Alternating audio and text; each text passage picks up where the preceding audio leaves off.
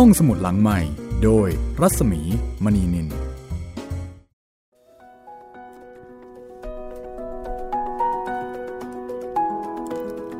สวัสดีค่ะ ตอนรับคุณผู้ฟังเข้าสู่รายการห้องสมุดหลังใหม่นะคะ ได้เวลาเปิดทำการอีกครั้งหนึ่งแล้วค่ะ พบกับเราสองคนนะคะ ดิฉันรัศมีมณีนิน แล้วก็คุณจิตรินเมฆเหลืองค่ะ สวัสดีครับ ผมจิตรินเมฆเหลืองครับผมค่ะรายงานตัวกันนะคะสำหรับห้องสมุดที่เปิดทำการตลอดเวลาค่ะ ครับ ไม่ว่าจะเป็นช่วงล็อกดาวน์หรือว่าช่วงคลายล็อกดาวน์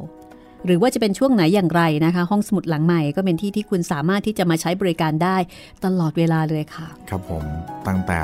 โรงหนังปิดยันโรงหนังเปิดเราก็ยังเปิดทำการอยู่นะครับ เป็นห้องสมุดที่อยู่ในมือนะคะครับ แล้วก็มีเรื่องราว หลากหลายรสชาติให้คุณได้สับเปลี่ยนหมุนเวียน ไม่ว่าจะเป็นเรื่องไทย เรื่องจีน เรื่องฝรั่ง เรื่องเก่า เรื่องใหม่ โอ้ หลายแนวมากค่ะ ตอนนี้ก็เป็นแนวไทย แต่รสชาติอาจจะเหมือนอาหารฟิวชั่นไหมพี่ น่าจะเป็นแบบนั้นนะคะครับเออมีเจือแบบอาหารฝรั่งเล็กน้อยเล็กน้อย เพราะมีเกี่ยวข้องกับฝรั่งด้วยครับนะคะผมกับนิทานทองอินค่ะ ซึ่งเป็นบทพระราชนิพนธ์ในรนเกล้ารัชกาลที่ 6 ซึ่งทรงใช้นามแฝงหรือว่านามปากกาว่านายแก้วนายขวัญค่ะ ก็เรียกว่าเป็นบรหัสนิยาย คือเป็นนิยายชุดนะคะ หรือว่าเป็นซีรีส์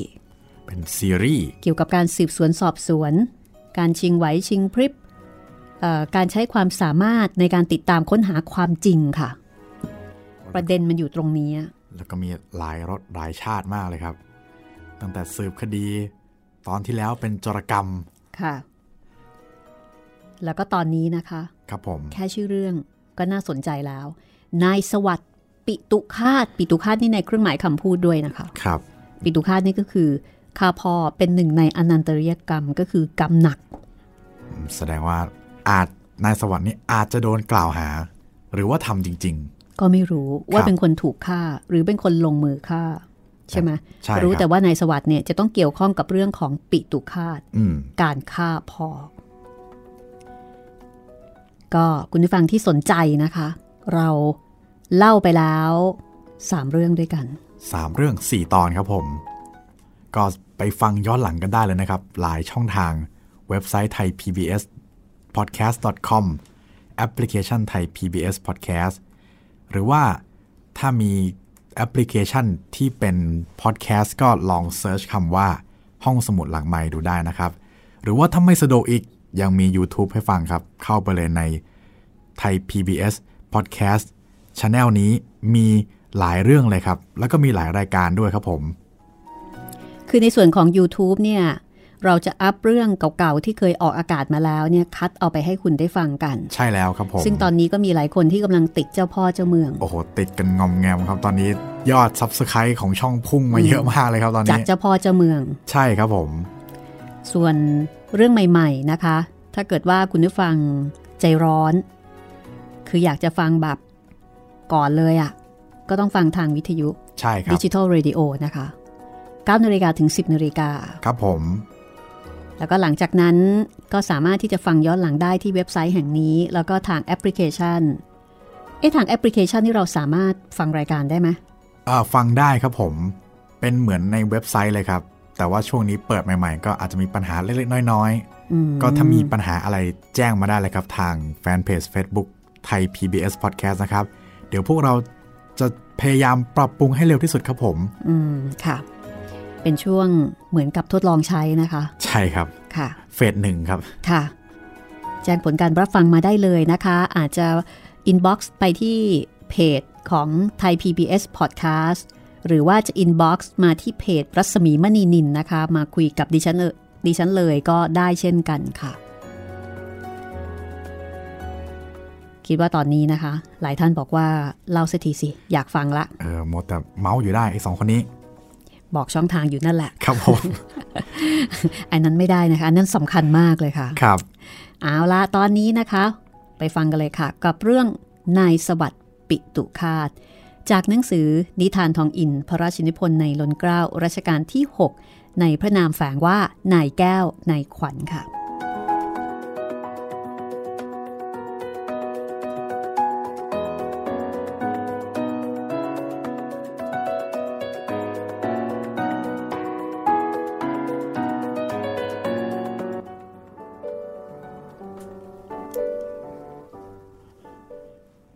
ในครั้งหนึ่ง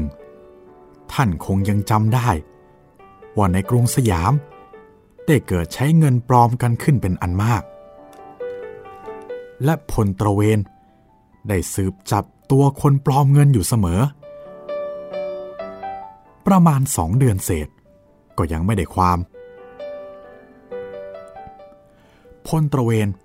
ก็ได้มาขอแรงให้นายทองอินสืบ ก็ไม่ได้ความเหมือนกัน สืบอยู่หลายวัน ก็ยังไม่ได้ร่องรอยเลย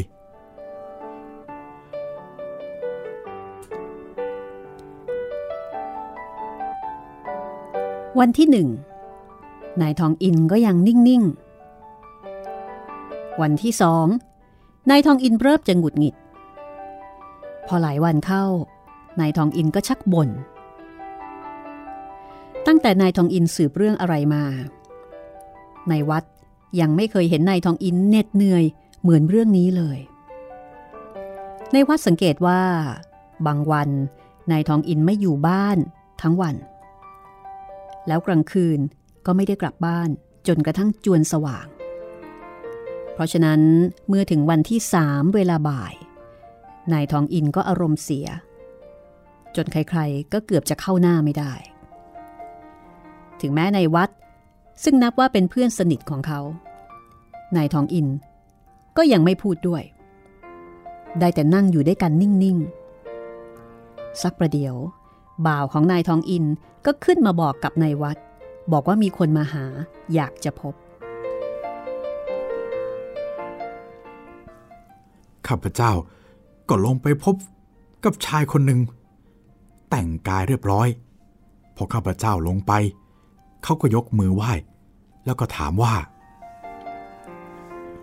รับประทานโทษเถอะขอรับ นี่คุณวัดใช่ไหม คุณสวัสด์มาเชิญให้คุณไป ถ้าไปได้เดี๋ยวนี้ก็ดีขอรับ เอ สวัสด์ไหนนาะใช่สวัสด์ลูกในเปรมโรงพิมพ์หรือเปล่า ใช่ขอรับ คุณเปรมถึงแก่กรรมแล้ว เมื่อเช้านี้เอง เขาหาว่าคุณสวัสด์เกี่ยวข้องในเรื่องนั้น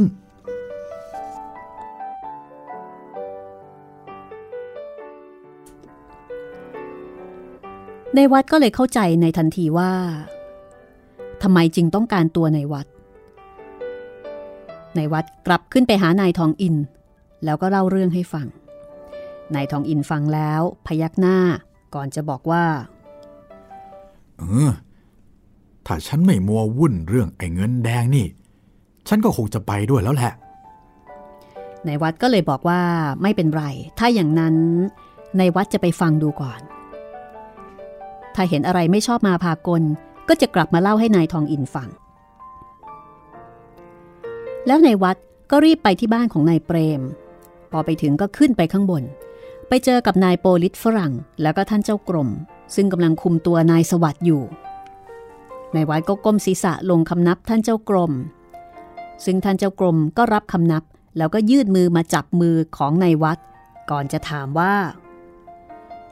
ท่านจะเป็นผู้รับฉันทะว่าความให้ชายผู้นี้เหรอ ฉันจะขอฟังคำนายสวัสดิ์ดูก่อน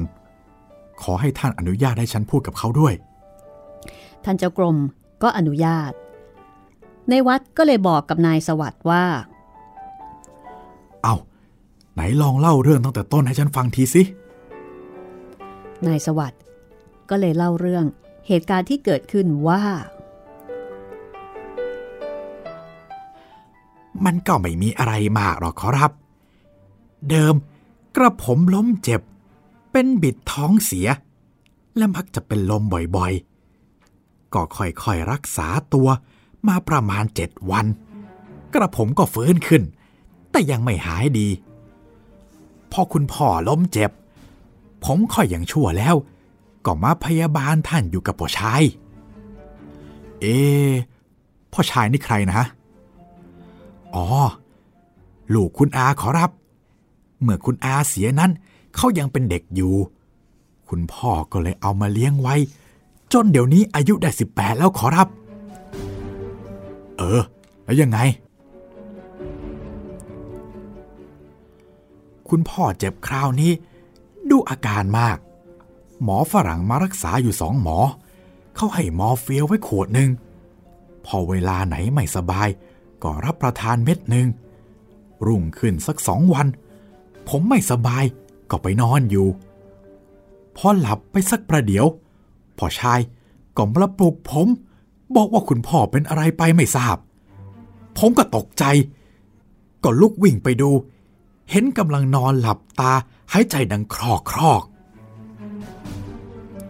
จากนั้นนายสวัสด์ก็รีบให้คนไปตามหมอมาโดยเร็ว หมอก็บังเอิญมาในทันที เมื่อมาตรวจดูแล้ว ก็พบว่าวางมอร์ฟีนมากเกินไป ถ้าทิ้งช้าเอาไว้อีกหน่อยอาจจะตายได้ ก็จัดแจงสูบ แล้วก็ให้กินยาให้อาเจียน แล้วก็สั่งเอาไว้ว่า ให้มีคนอยู่กับคนไข้เสมอ โดยให้คอยปลุก อย่าให้คนไข้หลับได้ ถ้าหลับลงเมื่อไหร่เป็นตายทันที แล้วก็ให้รับประทานอาหาร อยู่เสมอ ไม่มากก็น้อย คือไม่ว่าอย่างไรก็ต้องกินอาหาร แล้วก็อย่าหลับนายสวัสด์ก็จัดการคนที่จะมาอยู่เป็นเพื่อนคุณพ่อ ตามคำสั่งของหมอ แต่ในเวลากลางคืนนั้น นายสวัสด์กับพ่อชาย ซึ่งเป็นเด็กที่คุณพ่อเก็บมาเลี้ยง ก็จะผลัดกันอยู่ตลอดคืน ในคืนวันนั้น เวลาประมาณสองยาม ถึงเวรของนายสวัสด์ในการที่จะดูแลนายเปรมผู้เป็นพ่อ นายชายก็ให้คนมาปลุกนายสวัสด์ในเวลานั้น บังเอิญนายสวัสด์ไม่สบาย ก็หายาลมมากิน นายชายก็จัดแจงช่วยเหลือจัดยามาให้ นายสวัสด์ตั้งใจไว้ว่า จะอยู่ดูแลในเปรมผู้เป็นพ่อเนี่ย ตลอดเวลา คือตั้งใจว่าจะไม่จะไม่นอน แต่ปรากฏว่า ไม่สำเร็จนายสวัสด์เผลอหลับไปตั้งแต่เมื่อไหร่ก็ไม่ทราบ พอรุ่งเช้า บ่าวมาปลุก นายสวัสด์ตกใจ ลุกขึ้นมาดู ปรากฏว่าในเปรมผู้เป็นพ่อ เสียชีวิตไปแล้ว ก็นั่นแหละครับพอท่านเจ้ากรมมา ก็ให้คุมตัวผมไว้นี่แหละขอรับ การมันเป็นเช่นนี้ ในวัดก็ลุกเดินไปหาท่านเจ้ากรมกองตระเวน แล้วก็ถามท่านเจ้ากรมว่า เหตุใดท่านจึงได้จับตัวนายสวัสด์ไว้ล่ะ เอา ก็เพราะฉันสงสัยว่าเขาฆ่าพ่อนะสิ แล้วท่านเจ้ากรมมีเหตุอะไรที่ทำให้ท่านสงสัยฮะ เจ้ากรมกองตระเวนนิ่งอยู่ นายวัดก็พูดต่อไป แล้วก็ทำเสียงแข็งว่า ท่านเจ้ากรม ข้าพเจ้าต้องขอให้ท่านบอก หน้าที่ของท่าน ก็สำหรับรักษาความเรียบร้อยและความยุติธรรม ถ้าท่านจะปิดบังความจริง ไม่บอกกับข้าพเจ้าผู้เป็นทนายในสวัสด์เช่นนี้ ท่านจะนับว่าท่านได้ทำหน้าที่เต็มที่แล้วหรือฉันไม่จำเป็นจะต้องบอกอะไรกับท่านต่อไป นอกจากที่ฉันบอกไปแล้ว คือว่าฉันจับนายสวัสด์เพราะว่าฉันสงสัยว่าเขาฆ่าพ่อ ถึงอย่างไรอย่างไรก็ดี ขอให้ท่านเรียกนายสวัสด์มาซักดูต่อหน้าข้าพเจ้า เพื่อข้าพเจ้าจะได้ทราบความบ้าง จากนั้นเจ้ากรมกองตระเวนก็บอกว่า ได้ทำการซักนายสวัสด์ตั้งแต่ก่อนที่ในวัดจะเดินทางมาถึงแล้ว ไม่ต้องซัก คือไม่ต้องซักอีกแล้ว ทราบเรื่องพอแล้ว ส่วนพยาน ก็มีเพียงพอที่จะขึ้นศาลไม่ใช่หน้าที่ของเจ้ากรมกองตระเวน ที่จะต้องช่วยทนายของจำเลย และแถมยังเหน็บในวัดด้วยว่า มันไม่ใช่หน้าที่ของฉัน เจ้ากรมกองตระเวน ที่จะต้องช่วยทนายของจำเลย ซึ่งไม่มีความเฉียบแหลมพอที่จะสืบสาวเอาความจริงได้โดยตนเอง ในวัดได้ฟังก็รู้สึกฉุนขึ้นมา แล้วก็เกือบจะตอบออกไป เป็นถ้อยคำหมิ่นประมาทบ้างแล้ว แต่ก็ยั้งตนเอาไว้ได้ เพราะเห็นว่าถ้าทำให้เจ้ากรมกองตระเวนโกรธ บางทีนายสวัสด์จะได้รับความเดือดร้อนโดยใช่เหตุ แต่ครั้นจะไม่ตอบซะเลย ก็ดูยังไงยังไงอยู่ ดังนั้นในวัดจึงตอบ แล้วก็ทำยิ้มยิ้มว่า ท่านเจ้ากรม ก็ได้เคยทราบอยู่แล้ว ว่าบางทีข้าพเจ้าก็ได้เคยทราบความสำคัญสำคัญก่อนผู้ซึ่งมีหน้าที่ และผู้ซึ่งควรจะทราบก็มี ท่านเจ้ากรม ก็คงจำได้ ว่าเมื่อครั้งที่ข้าพเจ้า เป็นทนายในกรเสมียนในสุวรรณและข้าพเจ้าหวังใจว่า ท่านเจ้ากรมจะไม่ลืมว่าข้าพเจ้า มีสหายคนหนึ่งชื่อนายทองอิน ถึงแม้ว่าข้าพเจ้าจะโง่เกินไป ที่จะสืบความจริงในเรื่องนี้ไม่ได้โดยลำพัง แต่ข้าพเจ้าก็พอจะมีที่ปรึกษาที่พอจะไว้ใจได้อยู่แล้วไม่ใช่หรือแล้วในวัดก็เข้าไปหานายสวัสด์แล้วก็ถามนายสวัสด์ว่า นายสวัสด์ในการตายของพ่อแกครั้งนี้ แกได้ประโยชน์อะไรบ้างฮะ ได้มรดกครับ แล้วพ่อแกทำพินัยกรรมนานแล้วหรือยัง นานแล้วขอรับ ตั้งแต่เมื่อป่วยครั้งก่อนแน่แล้วได้มีการแก้ไขพินัยกรรมนั่นบ้างหรือเปล่า ไม่ได้แก้ขอรับ แล้วได้เคยได้ยินพ่อแกพูดบ้างไหม ว่าจะแก้นะฮะ อ๋อ เคยขอรับ แล้วเมื่อไหร่ล่ะ เมื่อตอนทะเลาะกันครั้งก่อนขอรับ เอ แล้วทะเลาะกันเรื่องอะไรฮะ เอ่อ กระผมจำไม่ได้แล้วขอรับ อะไรกันทำไมจำไม่ได้ เรื่องคงต้องใหญ่โตเป็นแน่ ถ้าไม่ใหญ่ คงจะไม่ถึงกับแก้พินัยกรรม นี่ ลองนึกดูทีเถอะ เอ่อดูเหมือนว่า จะเกี่ยวข้องกับเรื่องค้าขายนะขอรับ เอค้าขายอะไรฮะ เรื่องโรงพิมพ์หรือเปล่า ใช่ใช่ขอรับ ดูเหมือนโรงพิมพ์เนี่ยแหละขอรับ คลุกคลักอะไรกันครั้งหนึ่ง แล้วแกไม่เห็นด้วยตามความคิดของพ่อหรือยังไง ขอรับ ในชั้นต้น ผมเป็นผู้จัดการโรงพิมพ์นั่น เมื่อมาเกิดขัดข้องอะไรเนี่ยแหละขอรับ ผมออกเสีย แล้วพ่อชายเขาก็เข่าทำแทน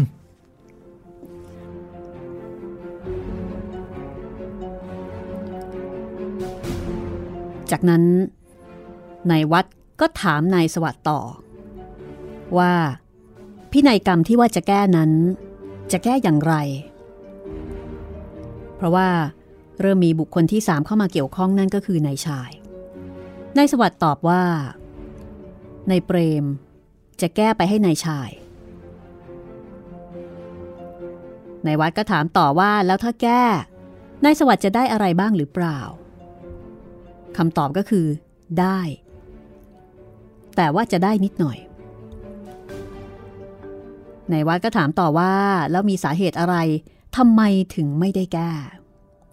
นายสวัสด์บอกว่าสาเหตุมันก็มีมาเรื่อยๆ จนกระทั่ง ในเปรมผู้เป็นพ่อล้มเจ็บลงในครั้งนี้ แล้วก็เสียชีวิตไปในที่สุด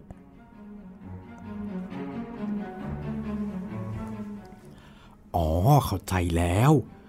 ว่าเหตุใดเขาจึงสงสัยว่าแกเป็นคนฆ่าพ่อ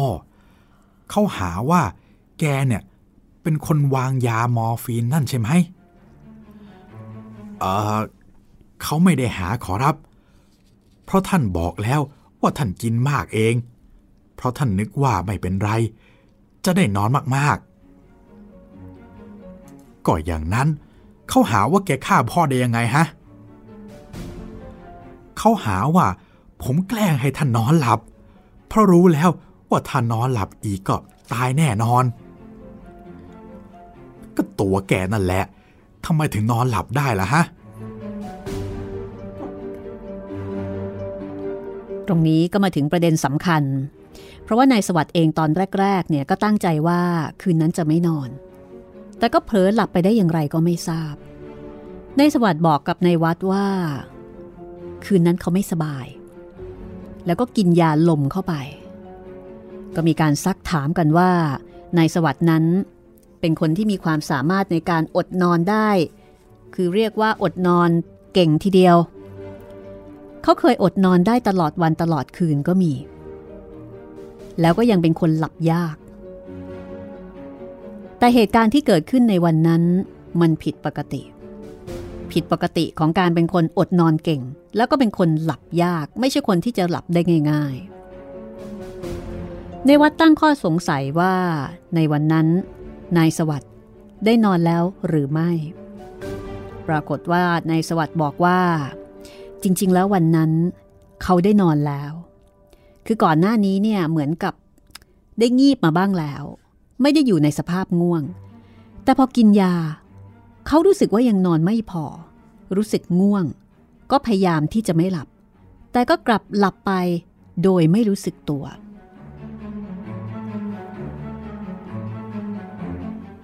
นี่สวัสด์นายชายกับแกน่ะ ชอบกันหรือเปล่า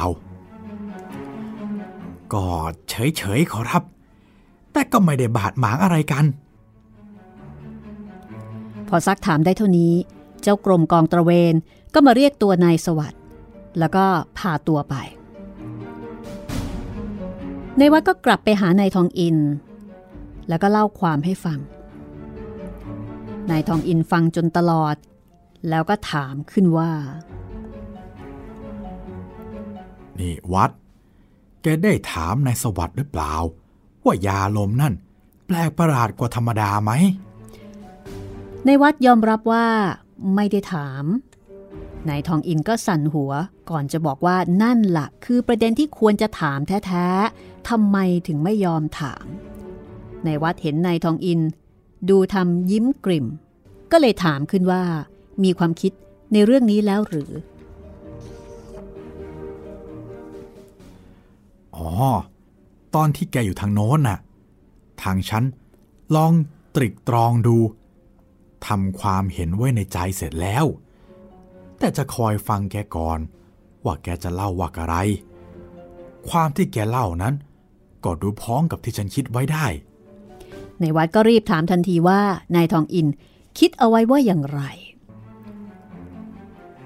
นายทองอินจะตอบว่าอย่างไรนะคะว่า จากข้อมูลที่ได้มา คือนายทองอินมองรูปคดีนี้อย่างไร ตกลงแล้วใครเป็นคนที่น่าสงสัยที่สุด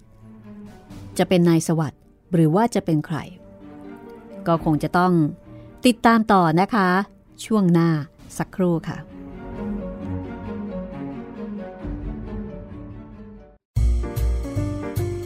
ห้องสมุดหลังใหม่ โดยรัศมีมณีนิน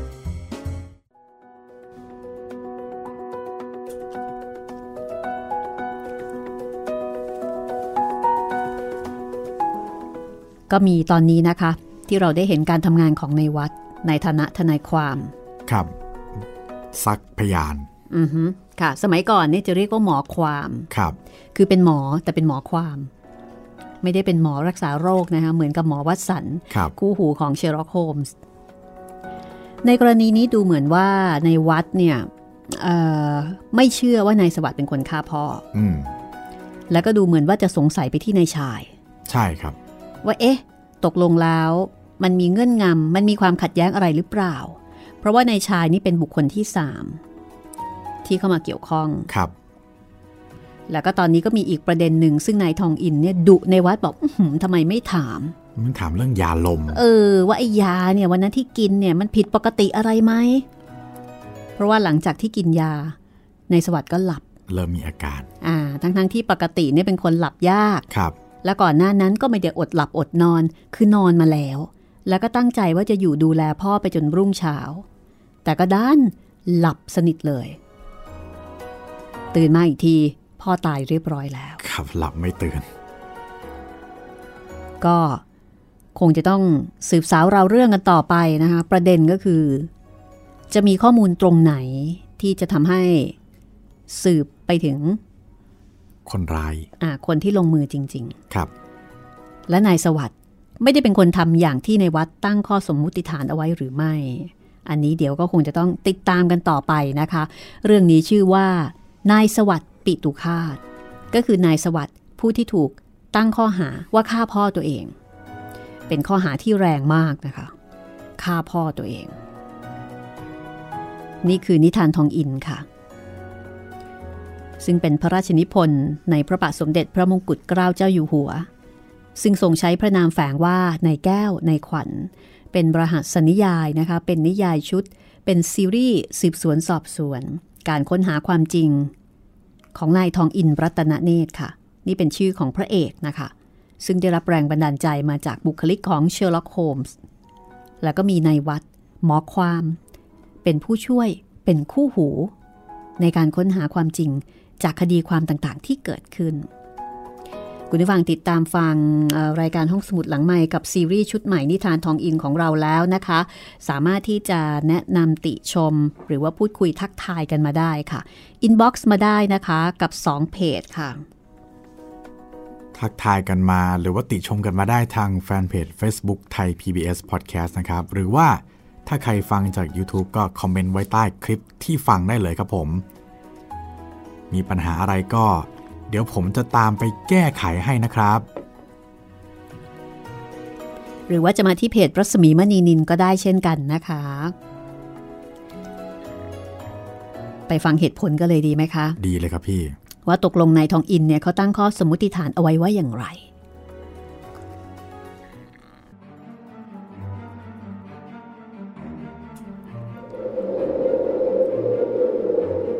นายทองอินได้บอกถึงเหตุผลสองประการ ที่เขาเห็นว่านายสวัสด์ไม่ได้เป็นคนฆ่าในเปรมผู้เป็นพ่อ โดยกล่าวว่า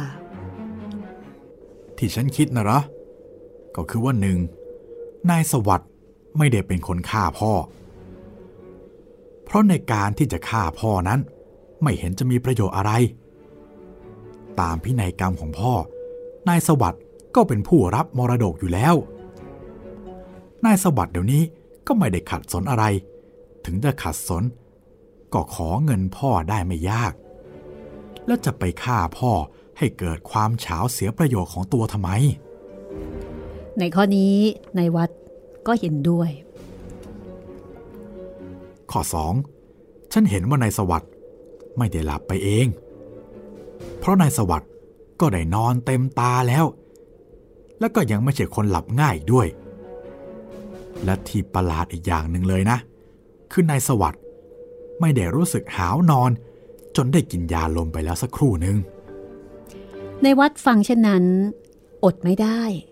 ถามว่าแล้วถ้าอย่างนั้น นายทองอินคิดว่าใครกันแน่ที่เป็นคนฆ่าในเปรม ฉันไม่ได้คิดว่าใครฆ่าทั้งนั้นแหละ เอาก็แกว่าในเปรมตาย นี่ในเปรมตายด้วยโรคหรือไงฮะ ไม่ใช่ ตายด้วยมอร์ฟีย และฉันก็เชื่อด้วย ว่าในเปรมไม่ได้กินโดยเผลอหรือเข้าใจผิด ฉันเชื่อว่าในเปรม กินเพราะตั้งใจจะตาย นี่คือข้อสันนิษฐานของนายทองอินนะคะ มองต่างไปจากเจ้ากรมกองตระเวนเลยทีเดียว ว่าเป็นความประสงค์ของนายเปรม ที่ตั้งใจจะฆ่าตัวตาย เออ ข้อนี้ก็อาจจะเป็นไปได้นะ แต่ถึงอย่างนั้นนายสวัสด์ก็คงไม่รอดอยู่ดี เพราะถ้านายสวัสด์ไม่หลับเสียนายเปรมก็คงไม่ตาย ฝ่ายโปลิสเขาสงสัยว่านายสวัสด์แกล้งทำเป็นหลับนะ่ะโปลิสเขาไม่ได้หาว่านายสวัสด์เป็นผู้วางยาไม่ใช่หรือไง เขาไม่ได้หาหรอก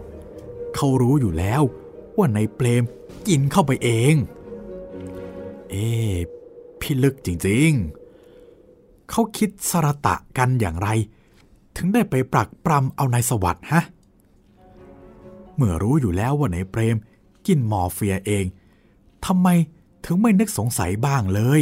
ว่าจะกินโดยความตั้งใจ แล้วทำไมแกถึงนึกว่านายเปรมเนี่ยกินมอร์เฟียด้วยความตั้งใจเล่าก็เพราะว่าฉันรู้ความชอบกลอย่างหนึ่ง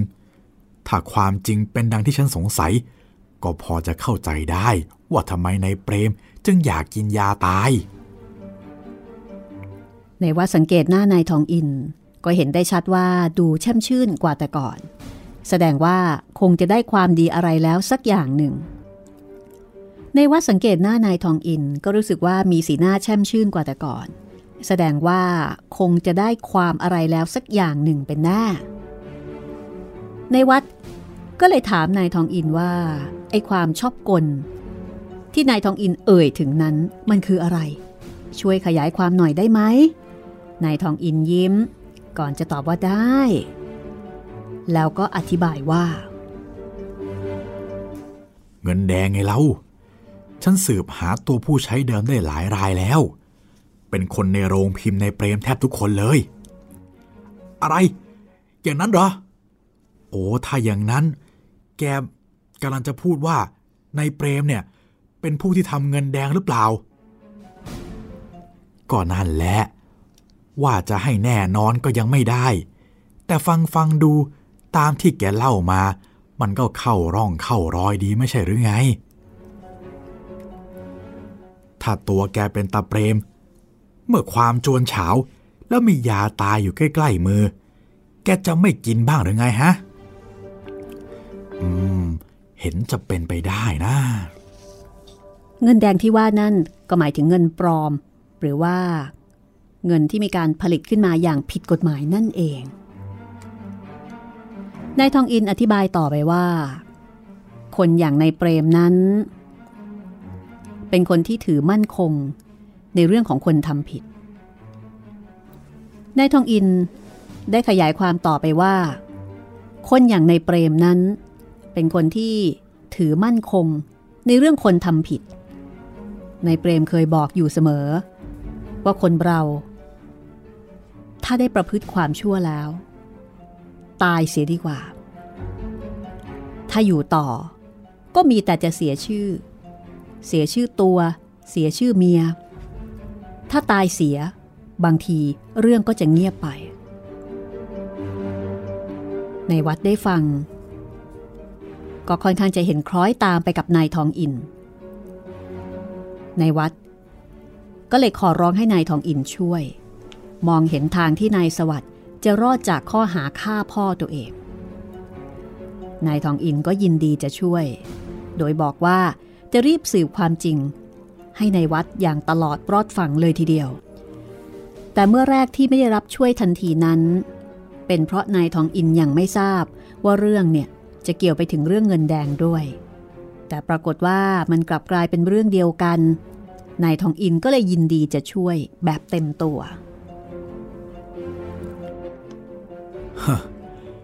มิสเตอร์ชายนะฉันไม่ใคร่ไว้ใจมานานแล้ว แต่มันฉลาดนัก จับผิดมันไม่ได้เลย คราวนี้เห็นจะจอดละ เอ๊ะ จอดยังไง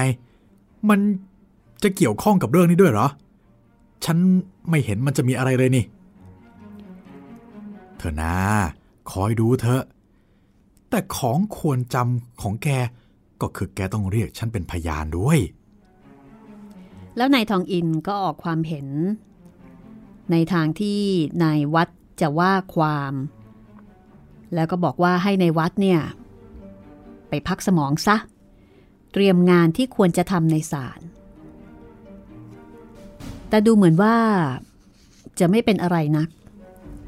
คือเรื่องนี้ไม่ต้องกังวล ให้ทำตามที่นายทองอินได้แนะนำเอาไว้ จากนั้นในายวัดก็กลับบ้าน พอถึงบ้านคนใช้ก็เอาจดหมายมาส่งให้ฉบับหนึ่ง เมื่อฉีกออกดูได้ความว่าเป็นหนังสือนัดให้ไปว่าความในวันรุ่งขึ้น พอวันรุ่งขึ้น ในวัดก็ขับรถมา ขับรถมาที่ศาลพอมาเจอนายทองอิน นายทองอินก็กล่าวขึ้นว่า แม่ช่างเหมาะจริงนะ ยังไง เตรียมเนื้อเตรียมตัวมาดีแล้วหรือเปล่า อย่ากลัวเลยนะ พร้อมแล้ว ทั้งคู่ก็พากันเดินเข้าไปในศาลแต่ฝ่ายคู่ความยังไม่พร้อม ฝ่ายของนายทองอินกับนายวัดเนี่ย มาเร็ว ในวัดกับนายทองอินนั่งคอยอยู่สักประเดี๋ยว คู่ความก็มาพร้อมกัน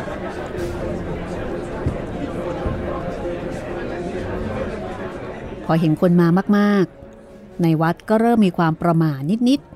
ๆ แต่พอรู้สึกว่า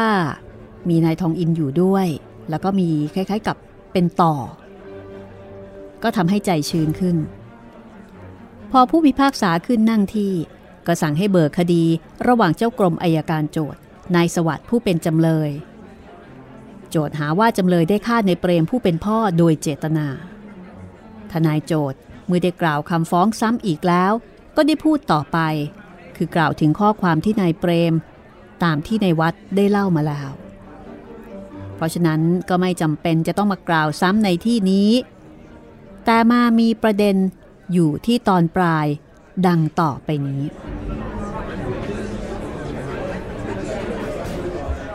ข้าพเจ้า จะขออธิบายให้ศาลฟัง ว่าทำไมกรมกองตระเวน จึงเชื่อแน่ว่านายสวัสด์ได้ฆ่าบิดาจริง เดิมในเปรมพูดถึงแก่กรรม ได้ทำพินัยกรรม ยกมรดกให้กับนายสวัสด์ทั้งสิ้น เว้นแต่เงินห้าสิบช่างซึ่งยกให้กับนายชายผู้เป็นหลาน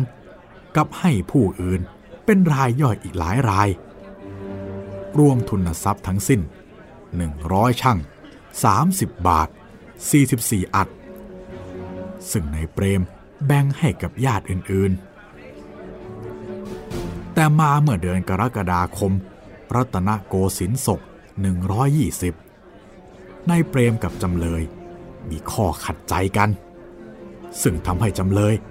ออกจากหน้าที่ผู้จัดการโรงพิมพ์ เปรมปรีดีราช และนายชายเข้ารับหน้าที่แทน ข้าพเจ้าจะอ้างพยานให้ปรากฏในสารนี้ได้ว่าในครั้งนั้นนายเปรมได้ปารบว่าจะแก้พินัยกรรมใหม่ แล้วว่าจะยกมรดกให้กับนายชายผู้เป็นหลาน จำเลยเมื่อได้ทราบความดังนั้น ก็แสดงกิริยาโกรธและเสียใจมาก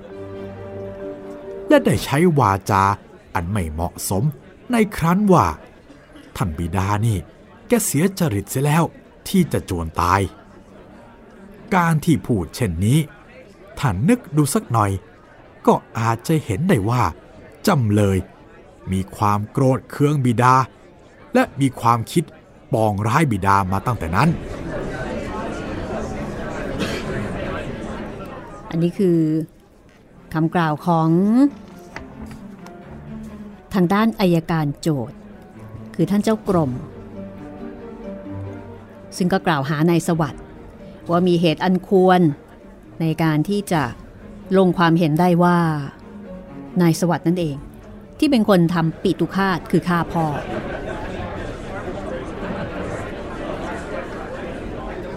จากนั้น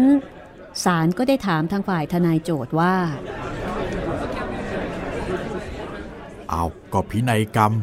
ไม่ได้แก้ไขไม่ใช่เหรอ ข้างฝ่ายทนายโจทย์ ก็เลยให้ข้อมูลเพิ่มเติมว่า ไม่ได้แก้ไขขอรับ กระผมกำลังจะกราบเรียนอยู่เดี๋ยวนี้ พินัยกรรมนั่นนายเปรมยังหาได้ทันแก้ไขไม่พระเผอิญภรรยาในเปรมถึงแก่กรรมลง ในการจัดงานศพในครั้งนั้นนายเปรมกับจำเลยก็ได้ช่วยกันจัด จึงเลยปองดองกันตั้งแต่นั้นมา พินัยกรรมนั่นก็เลยไม่ได้แก้ แต่จำเลยก็ยังได้หากลับไปทำงานกับบิดาในโรงพิมพ์ไม่กลับไปตั้งการค้าขายของตนเองต่างหาก แต่ก็คงอยู่ในบ้านในเปรมต่อไป และไม่มีเหตุการณ์อะไร นในเปรม ป่วยลงครั้งนี้ เป็นโอกาสอันดีของจำเลย ที่จะกระทำการชั่วตามความคิดของตน ข้าพเจ้าอาจจะเรียกพยานให้ศาลเห็นปรากฏได้ว่า ตามธรรมดา จำเลยไม่ใช่คนนอนหลับง่าย ครั้งนี้เมื่อวันที่เกิดความนั้น จำเลยก็ได้นอนเต็มตาแล้ว เพราะฉะนั้นจำจะเชื่อได้ ว่าจำเลยหาได้หลับจริงไหมจำเลยทราบอยู่ว่าถ้าปล่อยให้ในเปรมหลับเมื่อใดในเปรมคงต้องเสียชีวิต จำเลยเห็นได้ทีก็เลยแกล้งให้บิดาหลับเสีย ด้วยความเชื่อว่า ถึงบิดาจะถึงแก่กรรมลง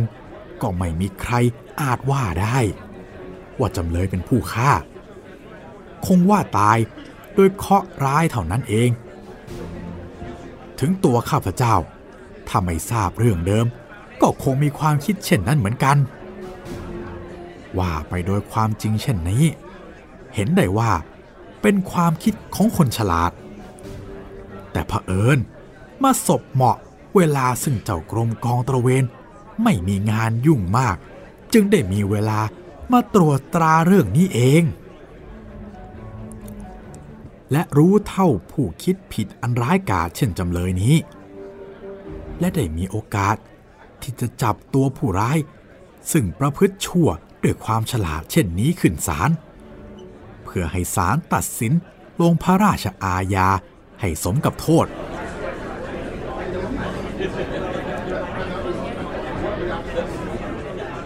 ส่วนข้อที่มีผู้สงสัยในเปรม ที่ว่าในเปรมรับประทานมอร์ฟีน หรือที่ในที่นี้ใช้คำว่ามอร์เฟียโดยเจตนาเพื่อล้างชีวิตตนเองนั้นทนายโจทย์บอกว่า ขอให้ศาลได้โปรดตริตรองดูเถิดว่า คนอย่างนายเปรม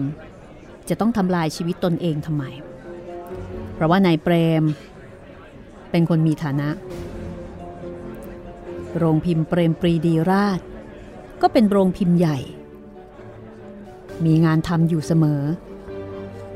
นับว่าเป็นโรงพิมพ์ที่เจริญอย่างยิ่งในกรุงเทพ เพราะฉะนั้นจึงไม่มีเหตุผลในการที่นายเปรมเนี่ยจะต้องร้อนใจในส่วนของโรงพิมพ์นี้เลย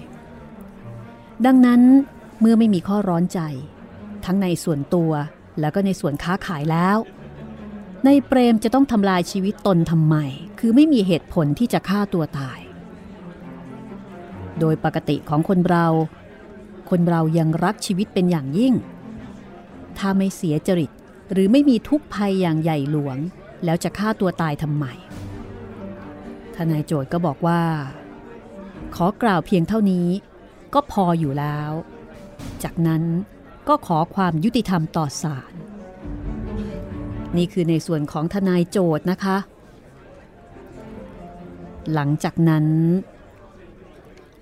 ก็เป็นคราวของทนายจำเลยบ้าง ซึ่งทนายจำเลยก็ไม่ใช่ใครที่ไหน คือในวัดนั่นเอง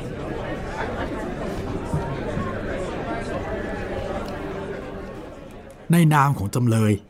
ข้าพเจ้า ขอปฏิเสธอย่างแข็งแรง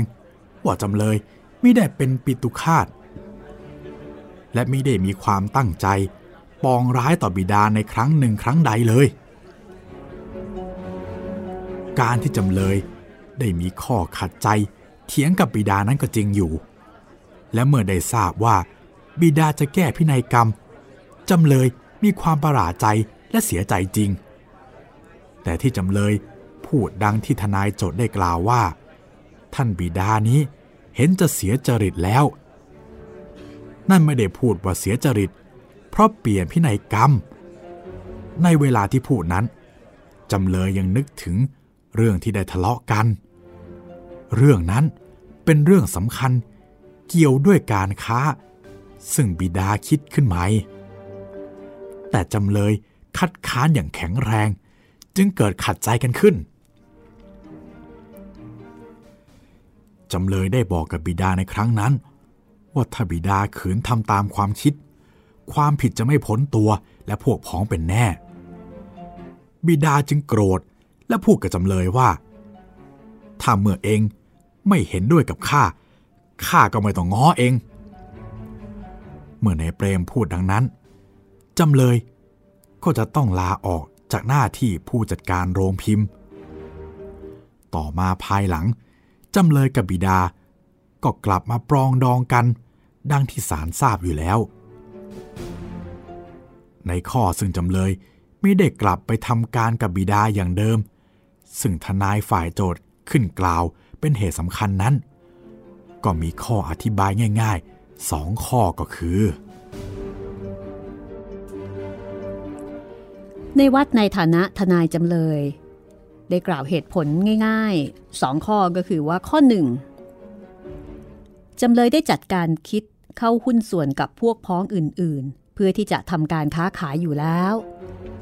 ข้อ 2 ซึ่งเป็นข้อสำคัญก็คือ จำเลยได้บอกกับบิดาว่า จะขอกลับเข้าช่วยทำหน้าที่ผู้จัดการตามเดิม ซึ่งบิดาก็ตอบว่า ช่างเถอะ เจ้าชายมันก็ทำอยู่แล้ว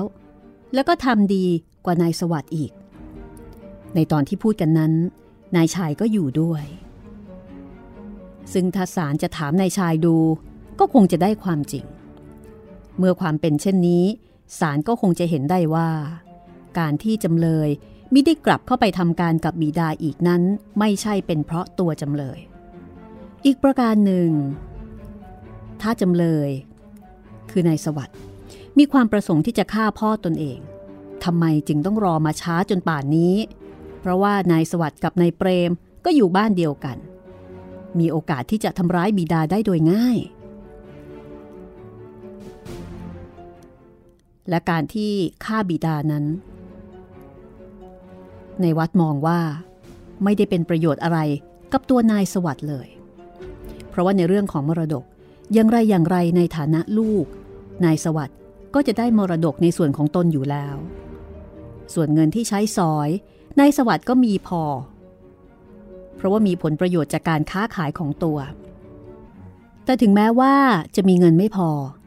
จำเลยก็สามารถที่จะขอเงินจากบิดาได้ แต่ก็ไม่เคยปรากฏเลยว่า จำเลยหรือว่านายสวัสด์จะมีหนี้สิน หรือว่าเคยได้ขอเงินบิดาแต่ครั้งหนึ่งครั้งใด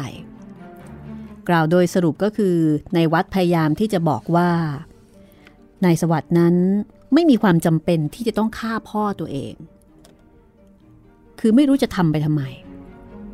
เนื่องจากว่าอย่างไรอย่างไร ไม่ว่าพ่อจะตายหรือพ่อจะอยู่นายสวัสด์ก็จะได้มรดกในส่วนของตัวอยู่แล้ว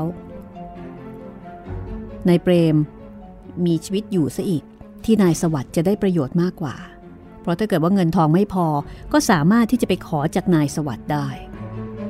แต่เท่าที่ผ่านมาก็ไม่เคยปรากฏเลย ว่านายสวัสด์เนี่ยมีความเดือดร้อนในเรื่องเงิน จนอาจจะเป็นเหตุจูงใจให้คิดฆ่าพ่อตนเอง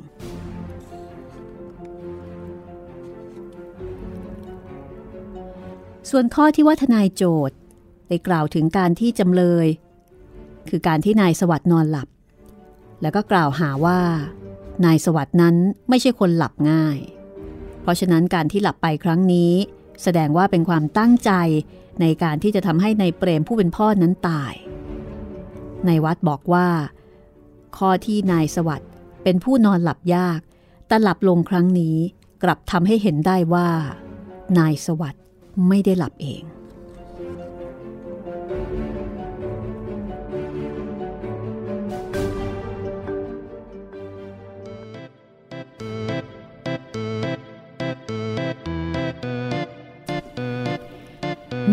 ตื่นเต้นจริง ๆ เลยนะคะ เหมือนกับเราไปขึ้นศาลน่ะโอ้กลายเป็นหนังคอร์ดครามไปแล้วครับ หนังที่แบบถ่ายทอดเหตุการณ์ในศาลแบบอย่างเข้มข้นนะครับพี่ โอ้โห มีทนายโจทย์ มีทนายจำเลยนะ แล้วก็มีภาษาที่อ่านดูก็อาจจะฟังยาก ๆ นิดนึง ครับ เพราะว่าเป็นภาษาในเชิงกฎหมาย ใช่ อ่า เป็นภาษาที่ใช้ในศาลในการพิพากษานะคะ โดยสรุปก็คือว่า ทางฝ่ายโจทย์เนี่ย ฟ้องว่านายสวัสด์เป็นคนฆ่าพ่อตัวเอง ส่วนนายวัดก็แตะเอ่อเป็นคนแก้ต่าง ในฐานะทนายจำเลย งัดทุกหลักฐานครับว่าไม่มีประโยชน์ใช่ไม่รู้จะฆ่าไปทำไมทำไปทำไม แล้วก็ประเด็นที่น่าสนใจก็คือในเรื่องการนอนของนายสวัสด์ซึ่งทั้งสองฝ่ายนี้เห็นพ้องต้องกันว่านายสวัสด์เป็นคนหลับยาก เพราะฉะนั้นคืนนั้นเนี่ยนายสวัสด์ต้องไม่ได้หลับเอง แต่ทาง ฝ่ายโจทย์เนี่ยมองว่านายสวัสด์จงใจหลับ จงใจแกล้งหลับ แกล้งหลับ ในขณะที่ฝ่ายจำเลยมองว่านายสวัสด์ถูกทำให้หลับ เราขอทิ้งประเด็นตรงนี้เอาไว้ก็แล้วกันนะคะ ครับผม ติดตามต่อตอนต่อไปค่ะ ตอนต่อไปเข้มข้นแน่นอนเข้มครับข้นค่ะ มาฟังผลกันนะคะว่าตกลงแล้วเนี่ย ผลของคดีนี้จะเป็นอย่างไร ตกลงใครเป็นคนฆ่าในเปรม จะเป็นนายสวัสด์ หรือว่าจะเป็นนายเปรมฆ่าตัวตายเอง ในฐานะที่นายเปรมเนี่ยเป็นคนทำเงินปลอม แล้วเรื่องกำลังจะแตกจำได้ไหมคะที่ตอนขึ้นต้นเรื่องเนี่ยในทองอินมีท่าทีครุ่นคิด ถึงคดีอะไรบางอย่างจำได้ครับผมอ่าก็คือครุ่นคิดเกี่ยวกับเรื่องของเงินปลอมนั่นเอง ที่เรียกกันว่าเงินแดง ซึ่งสืบไปสืบมาก็ปรากฏว่าคนที่เกี่ยวข้องแล้วก็คนที่ทำเงินแดงก็คือในเปรมแม่มาเจอเขาพอดีเลย ก็เลยมองว่าด้วยเหตุนี้อาจจะเป็นแรงผลักดันนะคะ เป็นแรงกดดันที่ทำให้ในเปรมเนี่ยไม่อยากจะอยู่ต่อ เพราะว่าอับอายผู้คนหนีคดี ก็เลยคิดจะฆ่าตัวตายหนีคดีครับโดยการกินยาตาย เพราะว่าตัวเองเนี่ยก็ต้องใช้มอร์ฟีนอยู่แล้ว เรื่องราวจะเป็นอย่างไรนะคะ ใครจะเดาได้ถูก ก็ติดตามต่อตอนหน้ากับนิทานทองอินค่ะ ในตอนที่ชื่อว่า นายสวัสดิ์ปิตุคาต ที่นี่วิทยุไทย PBS กับห้องสมุดหลังใหม่นะคะ วันนี้เราสองคนลาไปก่อนค่ะ สวัสดีครับ สวัสดีค่ะ